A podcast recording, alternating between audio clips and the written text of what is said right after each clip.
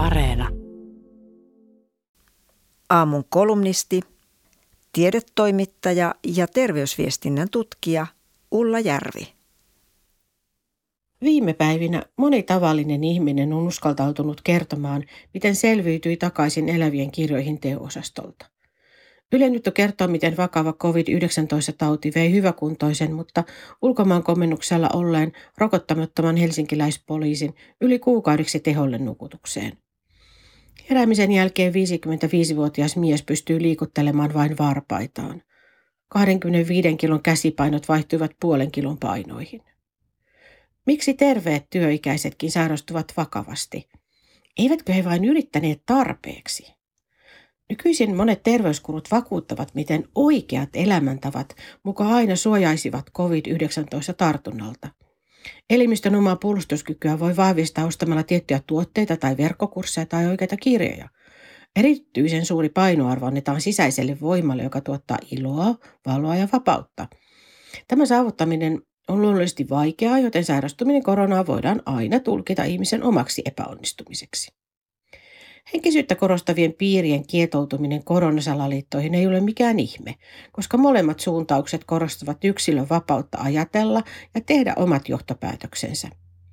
Osa suomalaisista ei välttämättä vieläkään tunnista, kuinka monilla koronakriitikkojen väitteillä on yhteyksiä salaliittoteorioihin. Marraskuussa brittiläinen Guardian sanomalehti kirjoitti laajasti joogapiirien koronakriittisyydestä. Artikkelissa pohdittiin myös yhteiskuntaluokan merkitystä maailmankuvan muodostumisessa.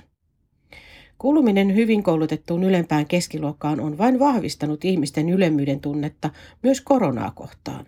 Sairastuminen ja etenkin kuolemat on nähty epäterveellisesti elävien, huonosti koulutettujen ylipainoisten ja vanhojen ihmisten väistämättömänä kohtalona. Vaikka osa joogaohjaajista on jo julkisesti irtautunut koronan kieltävistä ryhmittymistä, ehtivät he tartuttamaan epäilevän ilmapiirin seuraajiensa keskuuteen. Jos ihminen on jo parisen vuotta uskonut estävänsä koronatartunnan tietyillä elämäntavoilla, eikä ole itse sairastunut, oma kokemus vain vahvistuu. Niinpä rokotteen ottaminen voidaan mieltää painostuksen edessä lannistumiseksi. Suomessa rokotuskattavuus on perinteisesti ollut korkea ja viranomaisten jakamaan tietoon on luotettu. Koronakriisi on osoittanut, miten tätä luottamusta voidaan horjuttaa yllättävän nopeasti ja monella yhteiskunnan tasolla. Koronakieltäjät kohdistavat mediaan, viranomaisiin ja poliittisiin päättäjiin jatkuvaa viestipommitusta. Sosiaali- ja terveysministeriöltä on esimerkiksi vaadittu asiakirjoja todisteeksi SARS-CoV-2-viruksen eristämisestä – kun sellaisia ei kysyjille lähetetty, pidettiin tätä osoituksena siitä, ettei virusta olisi eristetty.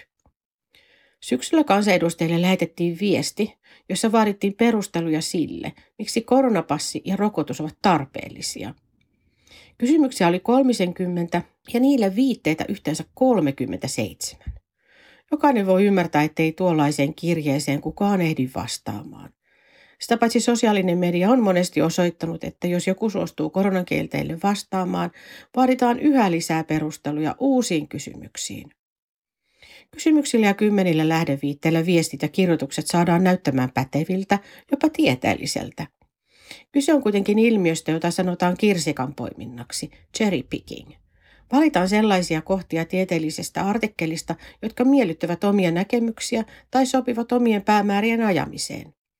Niitä sitten viljellään omissa puheissa, somepäivityksissä ja kirjoituksissa.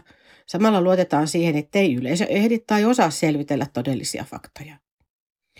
Kaikki nämä keinot, oman vastuun korostaminen, henkilökohtaisen vapauden vaatimus ja tieteennäköisillä väitteillä ratsastaminen ovat osittain onnistuneet murentamaan rokotuskattavuutta. Jo vuosi sitten saimme tietää, että joka kymmenes suomalainen aikuinen ei aio ottaa koronarokotetta – joka viides kyselyihin vastannut epäröi. Vaikka liikahduksia on tapahtunut, rokotustilastot osoittavat, että valtaosa sekä kieltäytyjistä että epäröijistä on pysynyt kannassaan. Koronakieltäjät ja eräät rokotusten vastustajat jatkavat tahallisten valheiden levittämistä ja lietsovat rokottautumista epäröivissä ihmisissä huolta ja pelkoa. Tämän porukan tavoite on synnyttää yleistä epäluottamusta viranomaisia ja asiantuntijoita kohtaan. Vaikka toiminta on järjestelmällistä ja päämäärähakuista, Sen edessä yhteiskuntamme on suojaton ja oikeuslaitos kädetön.